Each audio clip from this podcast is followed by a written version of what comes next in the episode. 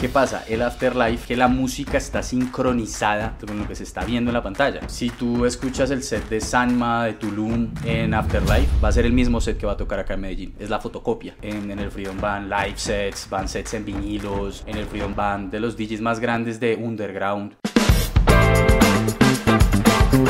En el episodio de hoy vamos a estar hablando con Santiago Carvajal. Bienvenido, Santi. ¿Cómo estás? Es un placer. Muchas gracias por la invitación. Eso, el público acá presente, por favor. Gracias, gracias. DJ. DJ de, de tecno, de electrónico, ¿cuál sería el...? Eh, sí, yo soy DJ y soy productor también. Eh, digamos que los géneros que manejo son techno dentro de las ramas del hypnotic, hard groove y mental techno. Es. Venga, y en español, ¿qué es esa vaina, loco? Eh, digamos que todo viene del techno, ¿no? Como el techno Detroit, que fue el techno que, que nació hace 30, 40 años en, en Estados Unidos, en Detroit. Eh, de ahí se empezaron a desprender cierto tipo de subgéneros como el acid, ¿sí? Em, entre otros, pero para no ampliarnos, porque hoy en día hay el género del subgénero del subgénero, em, tiene como tintes, em, yo intento en mis sets manejar algo como dinámico, algo movido, eh, y al mismo tiempo que tenga, que tenga como ese saborcito, ¿no? Que la gente baile, El merenguito. pero el merenguito, pero también que tenga como un viaje, ¿no? Sí. Que la gente también diga como, uy, qué viaje. Ya. Eso me gusta, ¿no? Como generar esa... Venga, y eso que usted dice es cierto, ¿no? Ese es un género musical que tiene la de ramas, güey. Sí. Y ahorita justamente usted estuvo en Medellín, ¿cómo le fue por allá? Bien, bien. Em, nosotros estuvimos ahorita en el Freedom. Digamos que pues eh, yo llevo, he tenido la, la oportunidad de ir varias veces, ya varias ediciones. ¿Cuántas? Em, con este que fui es mi cuarto. Uy, claro. Em, y pues nada, es, es como experimental, ¿no? En el festival se manejan ciertas ramas, pero es de los festivales más grandes de Latinoamérica underground. Underground. Underground. Venga, pero underground no es que es muy calle. Lo que pasa es que ya, si ustedes se han podido dar cuenta, por ejemplo, en Tomorrowland, Ujú. eh, solo sonaba EDM Ujú. hace unos 6, 7 años. De unos 5 años para acá, eh, DJs de techno han estado, digamos que, haciendo parte eh, del lineup que toca en el main stage Ya. del Tomorrowland. Ujú. Ahora dicen que el techno es el nuevo EDM porque se ha vuelto muy comercial. Entonces, lo que era underground que no escuchaba nadie hace 5 o 6 años más o menos, ahora ya se está pudiendo escuchar. Por ejemplo, en el Freedom aproximadamente fueron que por ahí unas 5.000, 6.000 personas, le pongo yo. Y es un festival underground. Y eso es harta gente, güey. Sí. Oiga, es que mucha gente viaja desde Bogotá para esos festivales, entre esos usted. No, y de otras partes del mundo. La verdad, de otras partes del mundo. Acá nosotros hemos conocido gente de Europa, gente de Estados Unidos, gente que viene exclusivamente al festival. Venga, pero y digamos, es, precisamente ahorita está, ustedes fueron al Freedom, pero también está el Afterlife al mismo tiempo, ¿no? Sí. El Sí, Afterlife, a diferencia del Freedom, que podría... Lo que pasa es que son dos nichos diferentes. Ya. Eh, es electrónica, sí, Sí. pero en el Afterlife, eh, digamos que mm, partamos del hecho que la mayoría de la gente va por el espectáculo en general, lo que encierra lo visual de la experiencia y que lo está organizando una marca que lleva un montón de años y reconocimiento a nivel mundial. O sea, el After es ese festival en donde está la pantalla que es gigante. pantalla gigante. Ese es el Afterlife. El, el visual del robot saliendo. El visual del robot. ¿Qué pasa? El Afterlife, eh, si tú te das cuenta y si uno lo analiza un poquito más allá, es que la música está sincronizada con lo que, está, con lo que se está viendo en la pantalla. Si tú escuchas el set de Sanma, de Tulum en Afterlife, va a ser el mismo set que va a tocar acá en Medellín. Es la fotocopia. Ya. Y entonces, Entonces el maná que viene, weón. La gente va a pagar el espectáculo. La gente va a y la ver las gente va a pantallas. escuchar los, los tracks y las canciones que saben que van a escuchar. Ya. Si el DJ no las pone, la gente siente que perdió su plata. Claro. En el Freedom, digamos que el, el tema del underground, en, en el Freedom van live sets, van sets en vinilos, en el Freedom van de los, van de los DJs más grandes de underground, de los subgéneros que ya les he comentado, donde yo siempre he pensado, desde que empecé a mezclar hace más o menos unos 5 o 6 años, eh, todo esto es un viaje, ¿no? Ujú. Y en parte el trabajo de un DJ es improvisar. Claro. Porque tú no sabes la gente cómo te va a responder. Ujú. Si yo llevo mi set preseteado, puede que a la gente le parezca horrible. Claro. Pero pues eso es lo que yo llevo y toco porque eso es lo que está sincronizado con el video, eso es. O sea, eso no se puede mover. Venga, y que... en otras palabras, no. Eh, Entonces el trabajo de un DJ, qué pena te interrumpo, bien. em, en parte es improvisar. Porque tú vas con una propuesta. Si la gente no te copió, tú tienes que cambiar. Tú tienes que cambiar y tienes que hacer que la gente baile y que la gente le guste lo que está escuchando. ¿Y cómo siente esa conexión usted con la gente? Pues eso se muestra de diferentes maneras. Yo creo que mm, eh, la gente te grita, la gente te, te hace bulla, la gente para bien o para mal. Si a la gente no le gusta, la gente igual te lo hace sentir. O la gente simplemente ¿Cómo, se cómo va sabe cuando a la gente no le gusta? No Simplemente el, el, el stage se te vacía. Ah, se vacía. Y ya está. O la gente se va para atrás. O tú empiezas a entender como ese tipo de lenguaje no verbal, porque todo está, tú estás acá con la consola y demás, y ya tú interpretas según lo que la gente te muestra. En cambio, si uno ve la gente enrumbada, si uno ve que la gente va llegando y llegando y llegando, Claro. todo ese tipo de cosas uno las va... Y digamos, yo, no sé, estoy muy... em, a mí me pasó algo muy curioso en el Baumfest de hace dos años, creo. Y vino a tocar Oscar Mulero, que es de los DJs más famosos de Mental Techno eh, español. Es un género underground, Mental Tech. mental, te- mental Techno. Es un género underground, pero el man es muy conocido a nivel mundial. Lleva muchos años, lleva como 45 años de trayectoria musical. Entonces... ¿Cómo así que 45? Una cosa de sí, es una locura, güey. Es una locura. Y el man estuvo muy mentaludo. Muy mentaludo me refiero a que estaba muy viaje, que, que ya como que no tenía esa pachanguita. Entonces a veces pasa que, que, digamos, los DJs tienen ciertos tintes así, cier- ciertos tintes así, pero eso uno lo va, digamos que interpretando a medida que uno va escuchando. Cuando una persona se va adentrando en este mundo tan, in- tan inmenso, por decirlo así, de la Sí, electrónica, Es muy grande. Venga, o Va sea empezando que a diferenciar la, la primera, la primera pepita de oro, el primer consejo acá entre creativos a un DJ, ¿qué sería? Que no toque clavado mirando hacia la consola. Yo creo que el primer consejo para un DJ es que eh, si están empezando, mm, uno tiene que empezar a priorizar en qué se va perfeccionando, ¿no? Esto de, digamos, poder entender cómo funciona una curva musical, poder leer a la gente, poder... Eso es algo que uno va desarrollando con los años. Y eso es algo que no lo vas a ver al primer toque que te subas. Em, lo más importante para mí, si una persona está empezando, es que aprenda primero a eh, empatar en una canción. Eso es lo primero. Básico. Y luego, pero no menos importante, que de hecho a mí me parece más importante, es saber ecualizar Ya. bien. ¿Qué es ecualizar? Que si yo le subo, acá tenemos las dos canciones, ¿no? Entonces, esta está arriba, yo voy a meter esta.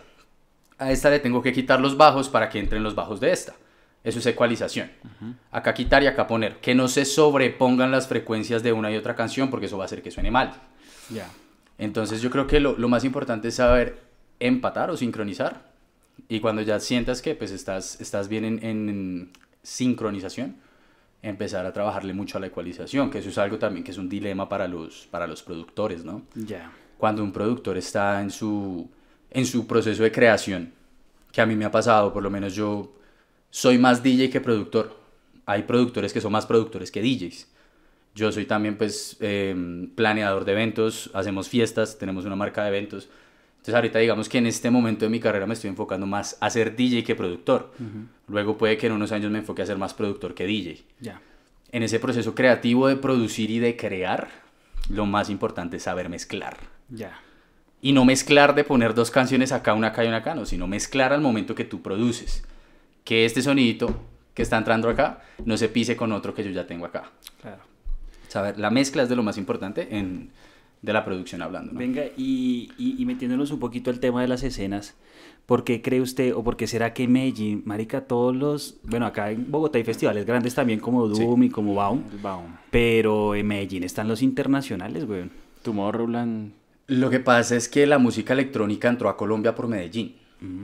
Entonces, digamos, el Freedom es un festival que lleva más de 20 años haciéndose. ¿En Medellín? Y en el Freedom han tocado Carl Cox, No en el jodas. Freedom ha tocado Amelie Lenz, en el Freedom ha tocado Paco Zuna, han tocado todos los famosos. Pero Richie ese, Houghton. ¿Ese festival es colombiano o...? Es paisa. Es paisa. El Freedom es paisa. Lo que pasa es que el Freedom hace unos años se enfocaba, el Freedom era, dígase, como un Baumfest, Ya. que traía lo que más sonaba. Y era un festival muy bien hecho, muy bien jalado, con una producción excelente. Pero de unos años para acá, mm, me puedo estar equivocando, porque pues en esos momentos yo no conocía el Freedom, pero no sé, de unos, no sé, 10 años o algo así para acá, ellos se enfocaron en hacer, en hacer un festival que resaltara los géneros underground. Ya. Entonces pasa algo muy chistoso y lo hablamos con, pues, con mis amigos y, y digamos que mis compañeros en el colectivo y todo. Y el Freedom es un festival dígase más como de tecnotombos. Tecnotombo. De Oiga, ese tecnotombo. término se escucha resto en la escena, pero ¿qué, qué significa un tecnotombo, güey? Yo me considero tecnotombo. La... eh, sí, no sé, yo siento que uno a medida que va escuchando se vuelve muy cerrado. Ya. ¿sí? O también tú tienes que saber hacia dónde expandirte, pero por ejemplo yo no me voy a subir a tocarte guaracha. Ya. Yo, o sea, la música es respetable, los gustos son respetables, tengo amigos que les gusta, pero yo no lo haría. Entonces uno se va volviendo muy cerrado, ¿no? Y uno se vuelve muy selectivo. Y tú no vas a una fiesta a escuchar a cualquier persona, tú vas porque sabes quién va a tocar, cuál es el recorrido que tiene. Uno se vuelve muy tombo en ese aspecto, ¿no? Ya, Ahí viene el tecnotombo. Ya, ya. Uno se vuelve muy como de buen gusto con la música. Eh, y sí, básicamente es como eso. Venga. Las personas que van al Freedom usualmente saben quién está tocando, qué trayecto tiene y por qué estoy acá y no estoy en el otro stage. Ya. Venga, y eso, eso de que en Medellín hagan estos festivales tan grandes, porque en Medellín también creo que estuvo el Ultra, fue, que les llovió también bastante, ¿no? Estuvo el Ultra que lo hicieron en, En eh, Río Negro. En Río Negro. Ajá. Está el Freedom, está el Afterlife y bueno, un montón En de la vainas. Solar ahorita, bueno, eso es, hay un montón de géneros también y otras cosas, pero también llevan DJs de techno. Venga, de- ¿qué, es eso de Tomorrowland que se está sonando ¿Has escuchado algo de eso? Que van a Mm. hacer como un Tomorrowland acá, como una versión. Lo que pasa es que eh, Tomorrowland también como es una marca mundial, hacen diferentes festivales alrededor del mundo. Digamos en Brasil hace poco, cuestión de dos, tres meses, hicieron uno muy similar al que, hicieron, al, al que hacen en Bélgica. Pero ellos llevan, digamos que donde no hacen, no, las ciudades que, en las que no hacen el festival súper grande, llevan stage, diferentes stage o tipos de stage. Acá en Medellín van a hacer el core, creo que ese es el 8 de marzo, si no estoy mal. También en Medellín. Eh, Medellín. Marica. Venga, pero ¿y Bogotá? ¿Y entonces qué, hermano? Aquí estamos, estamos quedados, ¿qué pasa? Sí, ¿qué es lo que pasa? Eso Porque- es, es, es curioso porque yo, bueno, yo soy oriundo de Cali, yo nací en Cali, pero me considero muy rolo también. Ve, mira. Mira, ve Yo soy o miti mira. miti, pero soy más rolo Pero que es Cali. ve, mira o mira, ve. Mira, ve. Mira, ve. Mira, ve. El orden importa. Y- Igual el B puede ir antes, puede ir después, pero el, el B es lo el que ve importa. va, ya. Sí. Eh, yo me siento muy rolo y, y uno cuando va a otros lugares, porque he tenido la oportunidad de conocer escenas como por ejemplo eh, en Estados Unidos, acá, eh, Tunja, diferentes ciudades, ¿sí? Medellín. eh, lo que me parece a mí curioso es que Bogotá como... Eso, eso se puede ver como una analogía de lo que es Bogotá en sí. Bogotá nadie la cuida porque es la ciudad de todos, pero nadie la quiere, ¿no? Y papi, lo van a funar con ese clipcito. ahí. Entonces, No, es entonces, verdad, es no, y eso es una realidad, eso duele. Yo te digo, yo no soy bogotano, pero me gusta mucho Bogotá, yo me siento bogotano. Eh, y lastimosamente la escena es igual. Yo creo que es una, es una analogía también que uno puede hacer con la escena. Acá eh, tengo una anécdota muy chistosa con una amiga que se me perdió en un Freedom y eso fue una locura. El caso es que se me perdió un montón de tiempo y al final ella me dice, no, me dieron agua, me preguntaron que qué necesitaba, que cómo estaba, me gastaron, me no sé qué, qué necesitas, te- todo. Acá tú ves una persona en el piso y la dejan ahí y ya está. Claro. Entonces como que eso mismo de la escena, como que al final del Freedom este man, eh, José Mejía, pues que es el, el, el event planner del Freedom y el dueño de esa vaina, al final te dice, muchachos, cuidémonos, cuidado con los ladrones, cuidado a la salida, cuidado no sé qué, no vaya y remate porque mañana es otro día de festival, cuídese, coma bien. Eso acá no, no lo hacen y acá es como si no importara. Ya. Entonces nosotros desde lo que podemos también intentamos hacer algo diferente, teniendo en cuenta las diferentes vivencias que hemos tenido en otros lugares, ¿no? Claro. Y teniendo en cuenta que queremos que las personas quieran nuestra escena como nosotros la queremos. Ya. Oiga, el Festival Baum, que es muy popular aquí en Bogotá, mucho. entre los rolos, Mucho. eso tiene un No, y origen. en el país, en el país. Eh, bueno, sí, también en el país. Eso tiene un origen y es, supongo que es el bar de... Baum. De tecno, la discoteca. Una discoteca Fue- antigua, Baum. ¿Esa, Sí. esa discoteca ya no está así o qué? No, no, no. Fue Casa 33 en sus inicios. Eh, luego pasó a ser Baum. Casa 33 era un chirriadero. Ya. Y Un, verdad. rotico. Era un chirriadero. Casa 33 era. Iban allá, mejor dicho, a enloquecerse y bueno, anyways. Eh, luego se convirtió en Baum. Cuando compran Baum, este grupo de, de personas, pues, dueñas de la marca. Eh, ¿Qué pasa? Pues Baum se vuelve en el bar más importante de música electrónica de Bogotá. Pero un paréntesis. Eso ocurrió antes de todo lo que empezó a pasar en Medellín con Freedom o cuál es más antiguo? Eso fue contigo, el Freedom es más antiguo. Ya. El Freedom es más antiguo, lo que pasa es que en Bogotá no había una escena como tal consolidada, digamos. No había un bar donde tú cada ocho, cada ocho días pudieras ir, enfarrarte y saber que va a sonar buena música. No existía. Digamos que en ese momento no estaba un videoclub, en ese momento no estaba un octava, en ese momento no había un mat radio. Eh, entonces ellos por eso empezaron a ser tan importantes en la música electrónica. Y en Baum tú podías ver DJs como Paul Rich un miércoles, Amelie Lenz un jueves. No, Claro, güey. eh, una fiesta que empezó a las 12 del día y se acabó a las 2 de la mañana. Amelie Lenz un jueves en Baum. Y- Y eso solo lo hacía Baum. Entonces Baum, eh, yo, yo tengo mis, digamos que, vainas ahí porque yo pues fui varias veces a Baum, pero tenían un excelente sonido y todo.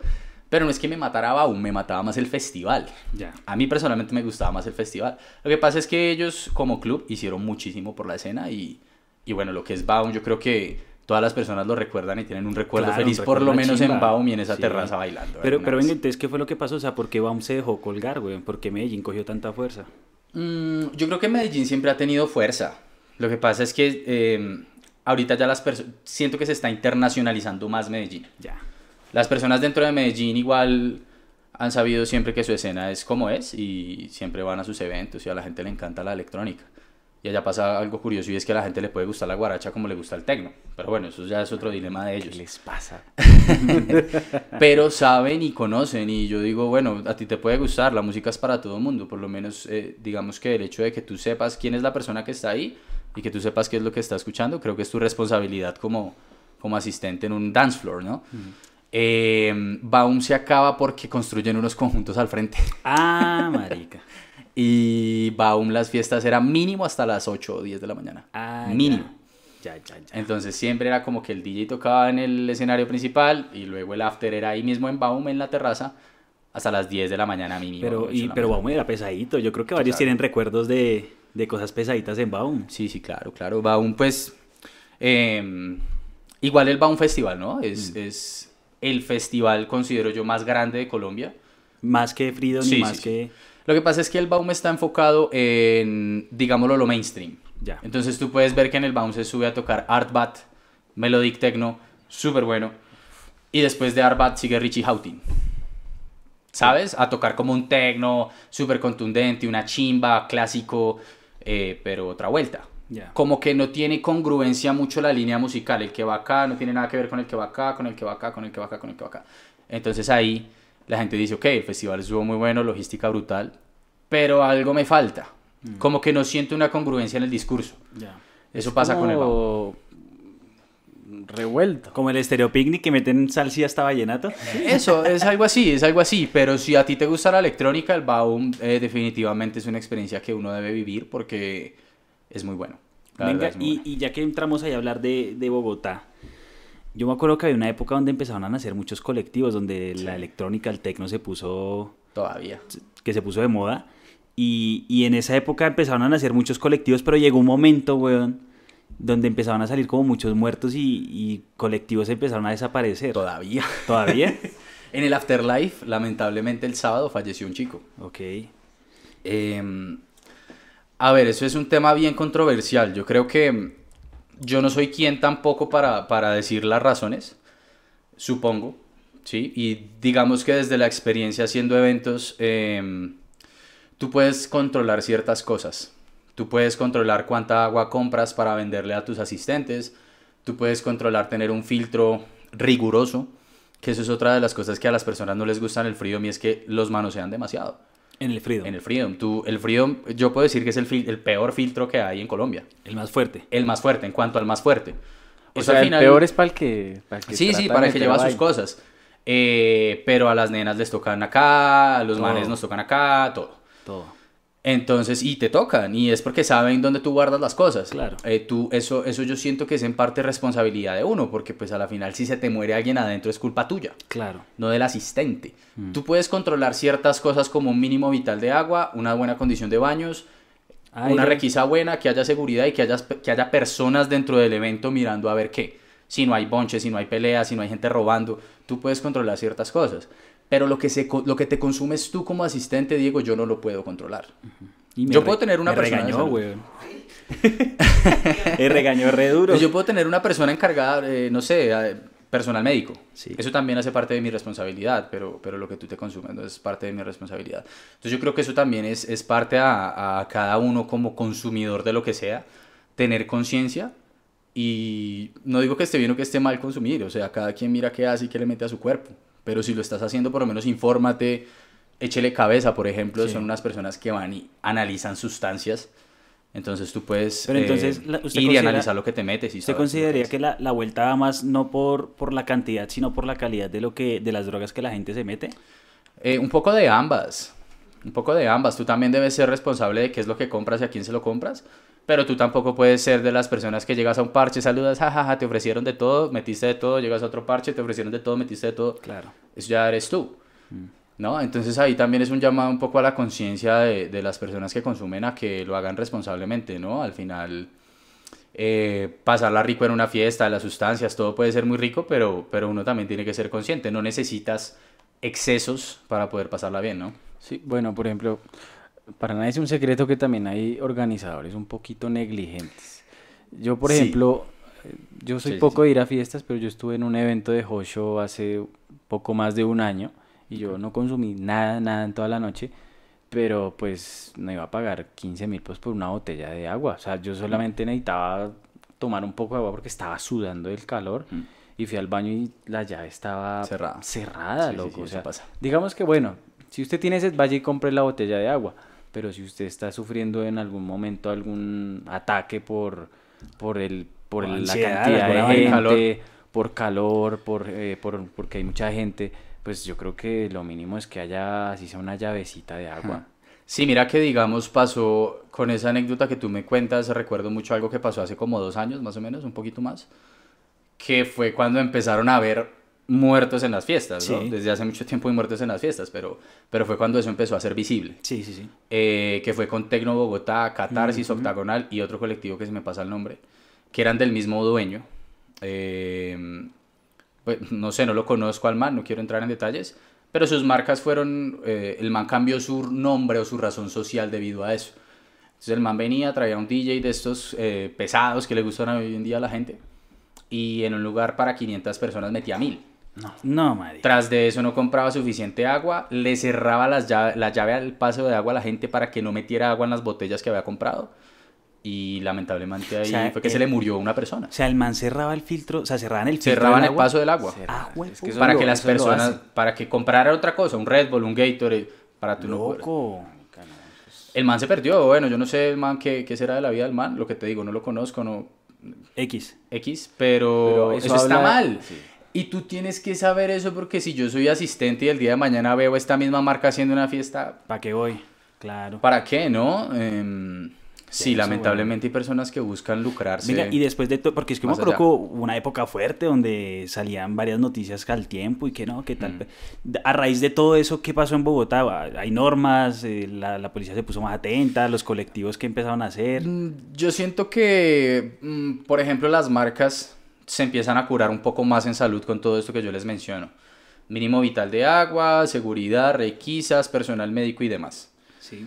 Eh, la policía de pronto sí empieza a ser un poco más punzante en ese tipo de, de temas, pero en realidad eh, todo ha venido cambiando para bien, es más por los mismos asistentes. Yo creo que la gente ya se está dando cuenta de que yo no voy a la fiesta de X persona que ni idea, que nunca lo he visto, sino que yo me decido por ir a una fiesta de una marca que lleva bastante tiempo trabajando, THC, no sé, cualquier colectivo de estos que han venido haciendo muy bien las cosas y que se preocupan porque las personas tengan unas buenas experiencias en las fiestas. Ya. Entonces ya la gente se ha vuelto un poco más crítica eh, respecto siento- a lo que va. siento- Yo siento que no, yo siento que a la gente le gusta tanto algo que son capaces de meterse a un hueco con tal de...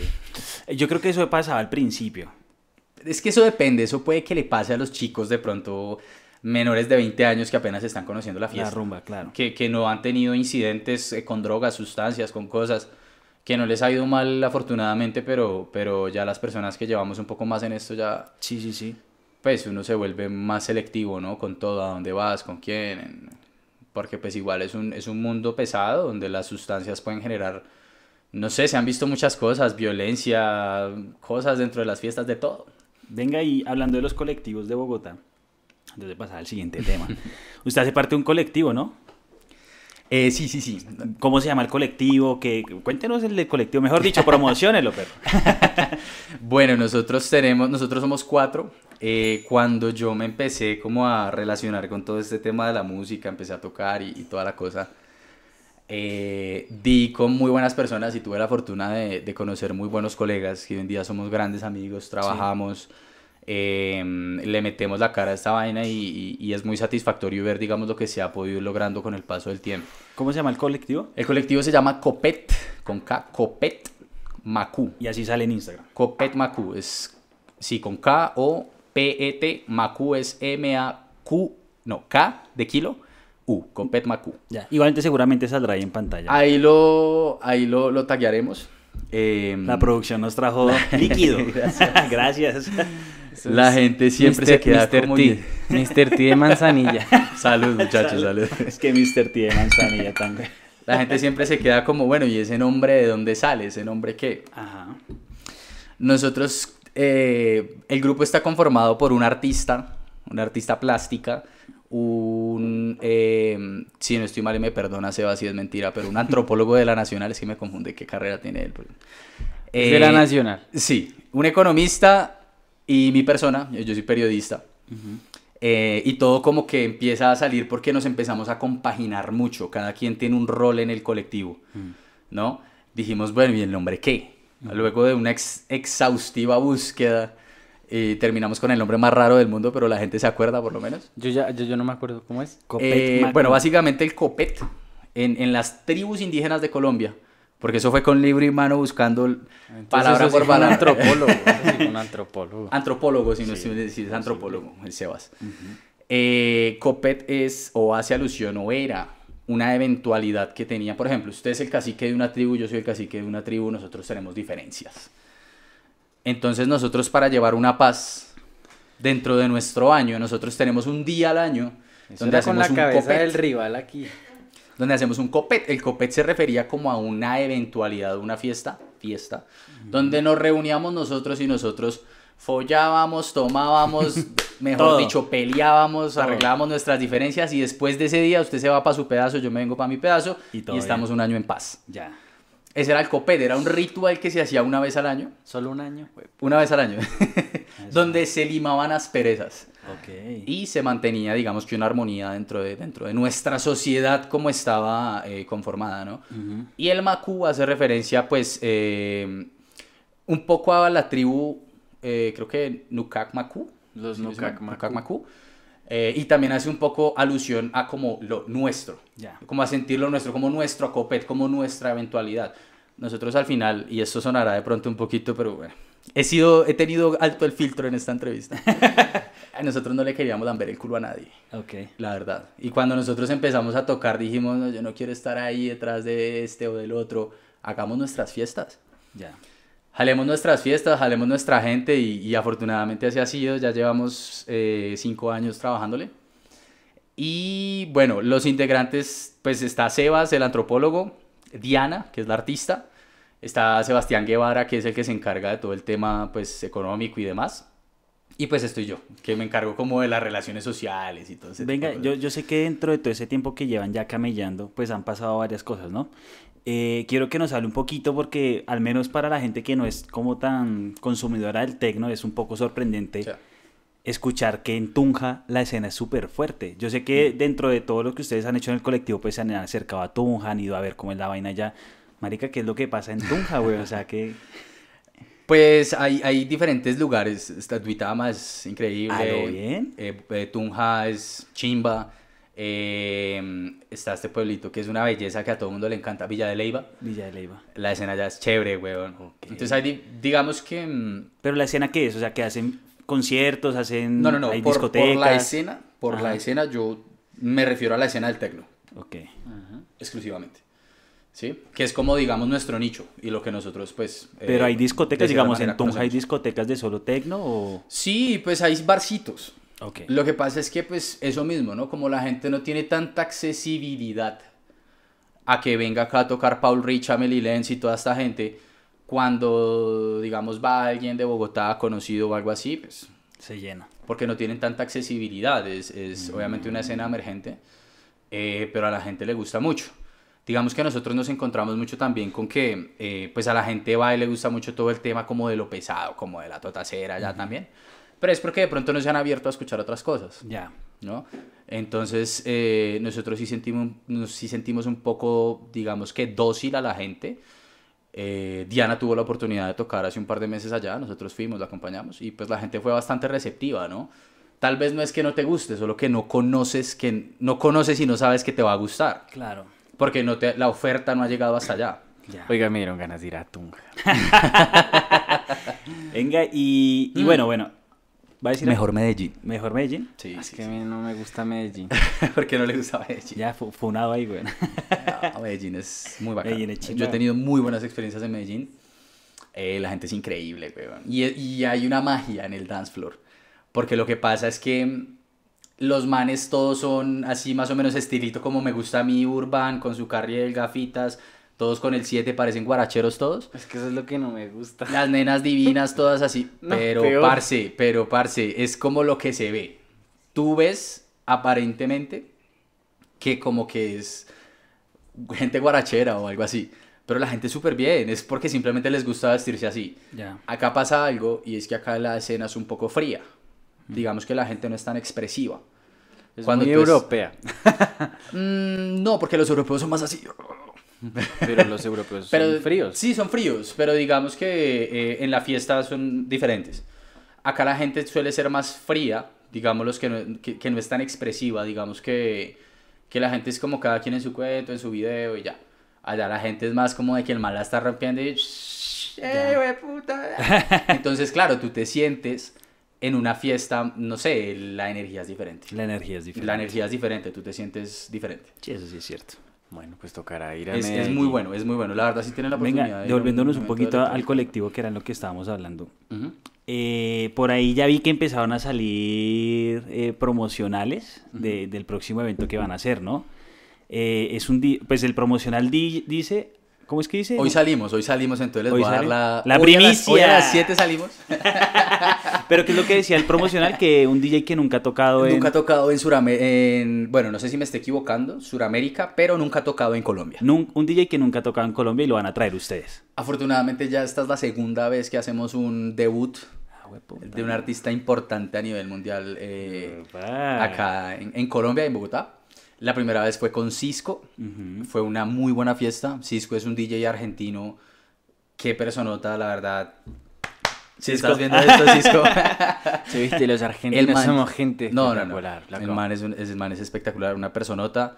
Ya tocó en Berghain, que es el bar más importante a nivel mundial del tecno, Ok. eh, que queda en Berlín. Eh, ¿Eso no son los baños? No, no, no. no, Los baños de Berlín. ¿Cuál es? Berghain. Ber, Berghain. No sé si Berghain. ahí. Berghain. Berghain. Verga.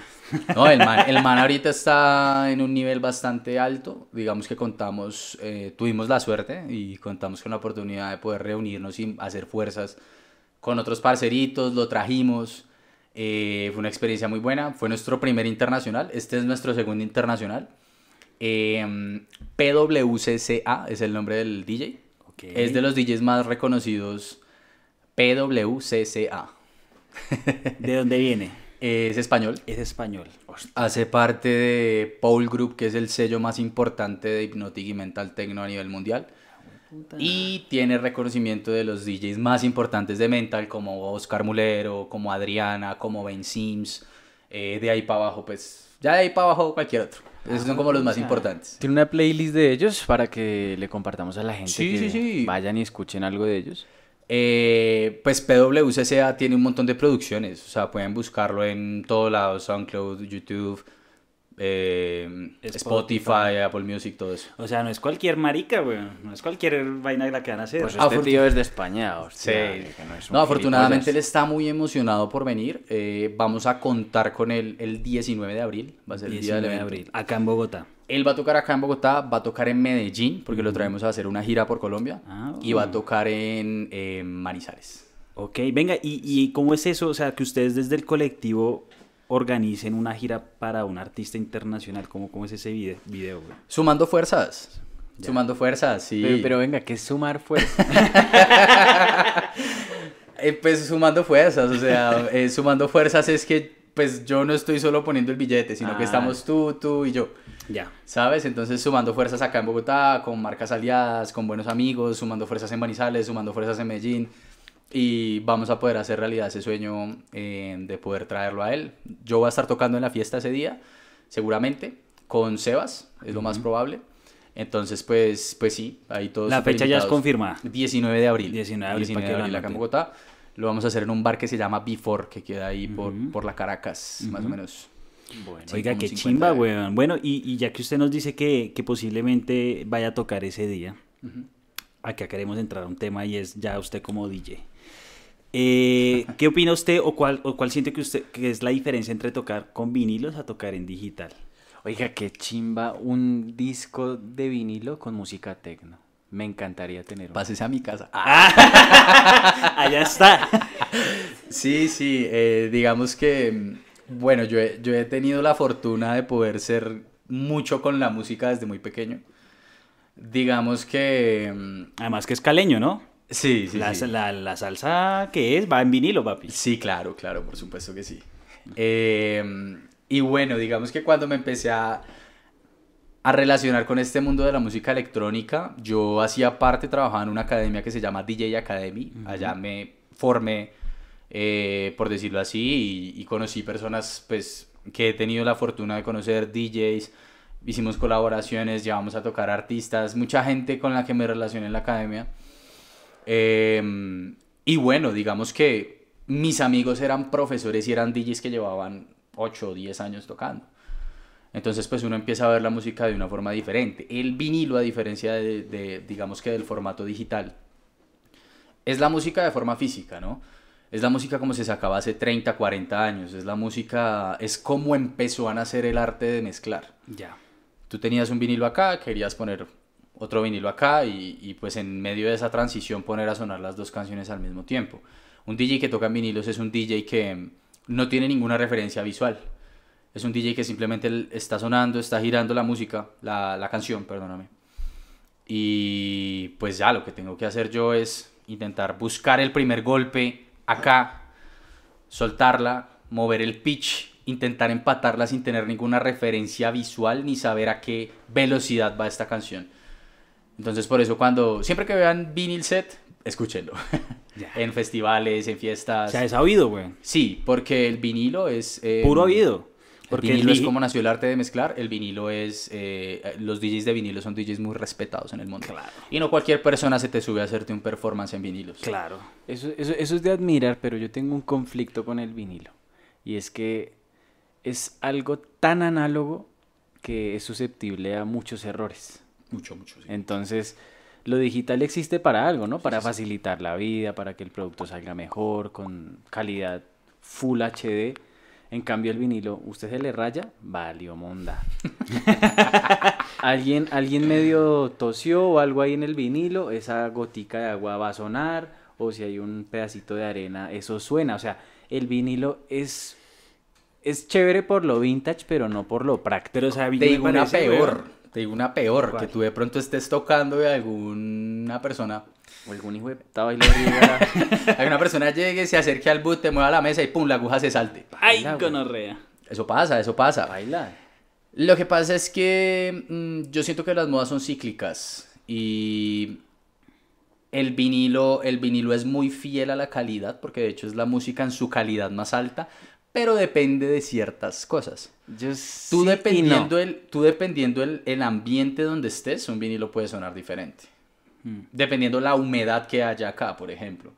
Dependiendo, no sé si han visto que cuando un DJ toca en vinilos le suelen poner cosas debajo de la torna, ladrillos o vainas así, y es para que la tornamesa se mantenga estable y no se salte, la aguja. Eh, hay muchas cosas, la aguja con la que tú con la que tú estás tocando, hay muchas cosas, Venga, pero, pero un set bien logrado en vinilos es mucho mejor que un set pre- digital. precisamente en calidad en esos detalles que usted habla, porque pues digamos, a diferencia, o sea, sí, puede que el digital le meta el empujón y la ayuda, Pero, marica, el arte, el tiempo que uno reserva, o sea, como el ritual que uno hace con Mira un que hay una cosa, y esto lo escuché de eh, Andrés Power, que era pues, es el dueño de DJ Academy, y le aprendí muchas cosas a él, muchos consejos, muchas cosas. Eh, y es que él me contaba, pues, parce, hace 30 años que yo tocaba en fiestas, en fiestas clandestinas, tú ibas a escuchar a Diego, y los vinilos que tenía Diego solo los tenía Diego. Entonces tú ibas a escuchar la música de Diego. Claro. El vinilo que yo tengo acá que me costó mil dólares, un vinilo puede llegar a costar mucho más que eso. No lo tienes tú. Es exclusividad. Entonces yo voy a escuchar tu selección musical. Claro. Eso en parte es algo que se ha ido manteniendo con el tiempo. Entonces los vinilos que tengo yo no son los vinilos que tiene otra persona. Claro. El, el hecho de tener, y tú puedes ver DJs que de pronto, yo por lo menos hay tracks que no tengo digitales, pero los tengo en vinilo. Y no me interesa tenerlos digitales, porque solo me interesa tenerlos para cuando de pronto haga un performance en vinilo. Claro. Entonces, ¿Te toca en vinilo? pues no puedo decir que toco en vinilo ahora, eh, pero pues me gusta mezclar digital con vinilo. Eh, y sí, de- uno de mis proyectos ahorita es eh, montarme un, un set de pronto con otro AKA o con otro nombre, ok. eh, solo con vinilo. Oiga, qué chimba. Venga, háblenos un poquito eh, del ritual que hay detrás de un vinilo. Usted alguna vez me contó que, que, que- que hay un cepillo y que la aguja y que el peso y... Muchas cosas. ¿Cómo, cómo más o menos es el proceso? Yo por ahí vi que esa vaina con jabón y un trapito se limpia. Sí, hay muchas formas. Eh, tú la puedes limpiar con agua, con jabón, un vinilo lo puedes limpiar, ¿sabes? Pero pues depende. Digamos que para alcanzar un alto performance o una alta calidad, de las cosas más importantes son la aguja y que el vinilo esté en un buen estado. Hay otros detalles como por ejemplo el mixer o el amplificador al que lo tienes conectado. Porque hay mixers que amplifican mejor las tornamesas. Por ejemplo, los Son son los... Y ustedes ven un vinil set y, y siempre tienen Son 96 o Son 92. Claro. Es porque son los mixers que mejor amplifican las tornamesas. Ya. Tú no... Es raro que tú veas unas tornas conectadas a un mixer Pioneer. Pero puede pasar.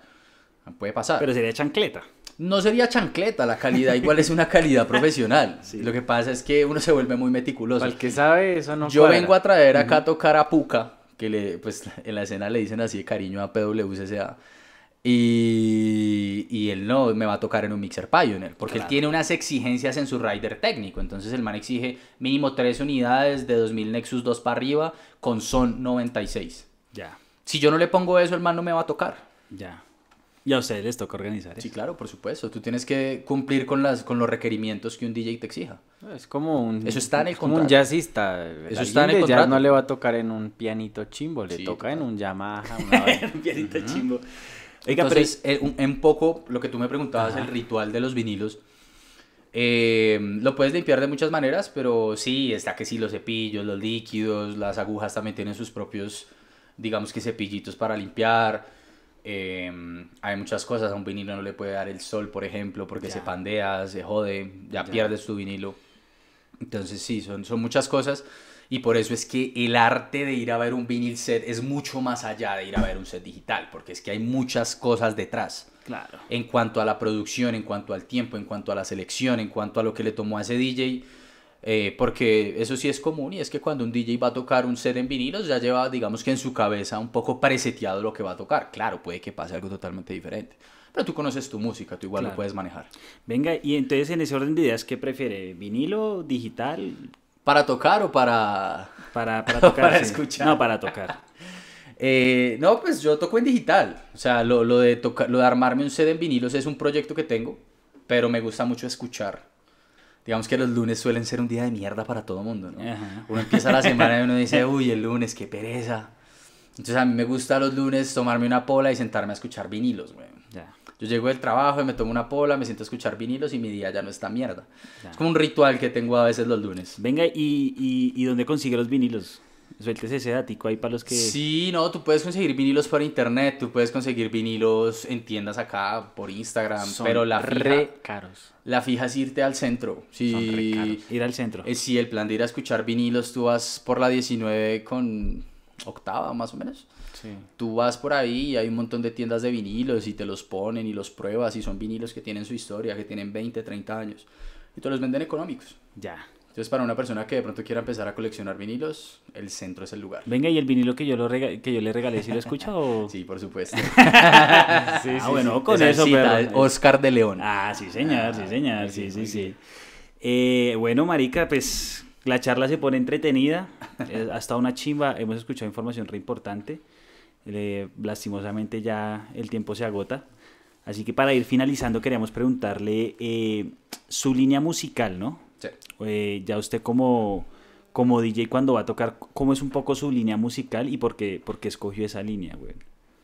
Bueno, yo creo que a uno le pasa que uno, mm, digamos que va conociendo ciertos sonidos hasta que uno de pronto logra encontrar lo que más lo identifica, ¿no? Eh, como yo les comenté al principio, a mí me gusta mucho como tener dinamismo en los sets y a pesar de que de pronto sea mental y que de pronto a algunas personas les suene repetitivo o no les suene tan dinámico, ahí es donde tú debes entrar a hacer la diferencia. Entonces, pues a mí me gusta mucho como mantener el viaje, como mantener las atmósferas, como que acaba sonando algo todo el tiempo mientras acá suena otra cosa. Sí, como que, como que empezar a construir eh, dentro de algo que suene viajador, algo dinámico, algo movido. Y también me gusta meter otras cosas como breakbeat, por ejemplo. Uy, sí, esa es una. Eh, y pues demás géneros electro a veces me gusta meter. Entonces sí, digamos que uno, uno va eh, agarrando de muchos lados, ¿no?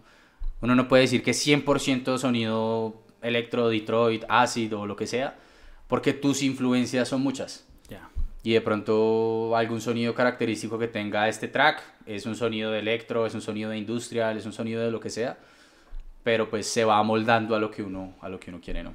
Oiga, volvamos un poquitico ya para ir terminando de su experiencia en el Freedom. ¿Qué fue lo que más le voló la cabeza? ¿Cuál fue el DJ que usted dijo, no, este man es mucho cabrón? Pues tuve dos. A uno lo seguí hace muchos años. eh, fue de los primeros DJs que empecé a escuchar de Detroit Techno. Es como Detroit Techno, como Hard Groove más o menos, que se llama The Advent. The Advent. Eh, se me han llevado los años de la vida que tú quieras. Es vieja escuela.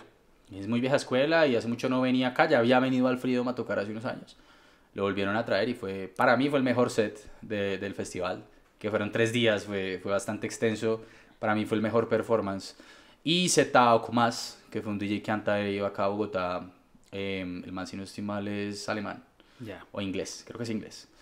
Eh, él vino a tocar acá, yo lo había visto a toca- a tocar acá en Bogotá un par de veces, pero allá tocó otra cosa. Ahí es donde yo te digo que el público Claro. te hace ser otra cosa. Claro. Tú haces un performance diferente en el Freedom que lo que haces acá en Bogotá en una Sí. bodega. Sí, Totalmente total, diferente, total, total. Allá en el Freedom la gente te está pidiendo sobe, huevón. Te está pidiendo pachanga, te está pidiendo... ¿Qué hubo?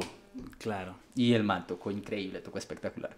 Bueno, pero así como hay buenos, Hay fecas. hay no tan buenos, y hay unos que dices, uy, Esperaba, esperaba más, más. Esperaba más. Eh, esperaba más, pues. No, es que, es que la verdad, la verdad, la verdad, no, no hubo ninguno que me decepcionara. Esperaba más del remate, diga. Esperaba más del after, lastimosamente sí, tuvimos una experiencia un poco paila en el after. Porque pues llegamos allá y bueno, la policía acabó la fiesta como a las dos horas. Ah. Entonces, marica, estaban tocando en B3B, B3B, Beat Back to Back o B2B, es que tocan dos DJs, ¿no? Ah, ok. B3B es que tocan tres. Ajá. Habían tres, había un man japonés, había una nena rusa y había un man como inglés, güey. Estaban los tres ahí, fueron de los mejores en el festival y los llevaron al after, güey. Tocaron una hora y llegó la policía. No. Fue la única experiencia mala, No, qué mierda. pero pues eso no hizo parte del festival. Eso ya fue afuera. Ya lo que encerró el festival fue impecable, la verdad, fue muy Qué bueno. cagada. Oiga, venga, y formas para ir a un rave y no morir en el intento. Y no morir en el intento. Eh, depende. Si vas a un rave de un día, ¿qué te aconsejo? ¿Abanico? ¿Abanico? Eh, no, no, no, ir cómodo. Ir cómodo, ir con los tenis más cómodos que tengas. Y ir de pronto, eh, hoy en día le están empacando mucha gente a los eventos. Entonces, una camisetica o un topsito, pues si es una nena, una blusita. Algo no tan abrigado y suave, como ligero, pues más Y- bien. y no recibirle Y agua a cómodo. nadie. No recibirle nada a nadie, es mantenerse muy bien hidratado, comer antes es muy importante. coman antes. Y por favor, duerman bien. Ya. Yo creo que, bueno, todo el mundo remate, le gusta rematar, pero duerman bien. Pueden dormir un par de horas y seguir rematando, si es lo que quieren hacer. Eh, pero sí, eso como para un ref de un día, si es un festival, un Freedom, un Awakenings por allá en Europa, Tomorrowland, que ya es una semana, parce, no darle duro al cuerpo. Eh, simplemente las horas que, pues, que, que diga el festival, no rematar comer antes y después, dormir muy bien, hidratarse muy bien y, y no darle duro al cuerpo. El cuerpo toca cuidarlo, ¿no? Y, y, pues a la final, si es una fiesta larga, toca tener, Ya. toca ser consciente de esas cosas. Bueno, marica, qué chimba, weón. Estuvo Oiga, bueno, estuvo sigo bueno. con ganas de ir a Boyacá. Tunja. Venga, eh, Sí, ¿cómo lo consiguen en redes sociales a usted para que estén en la juega y, y, y, y dónde pueden conseguir boletas los que quieren ir ahorita a ver a... Por supuesto.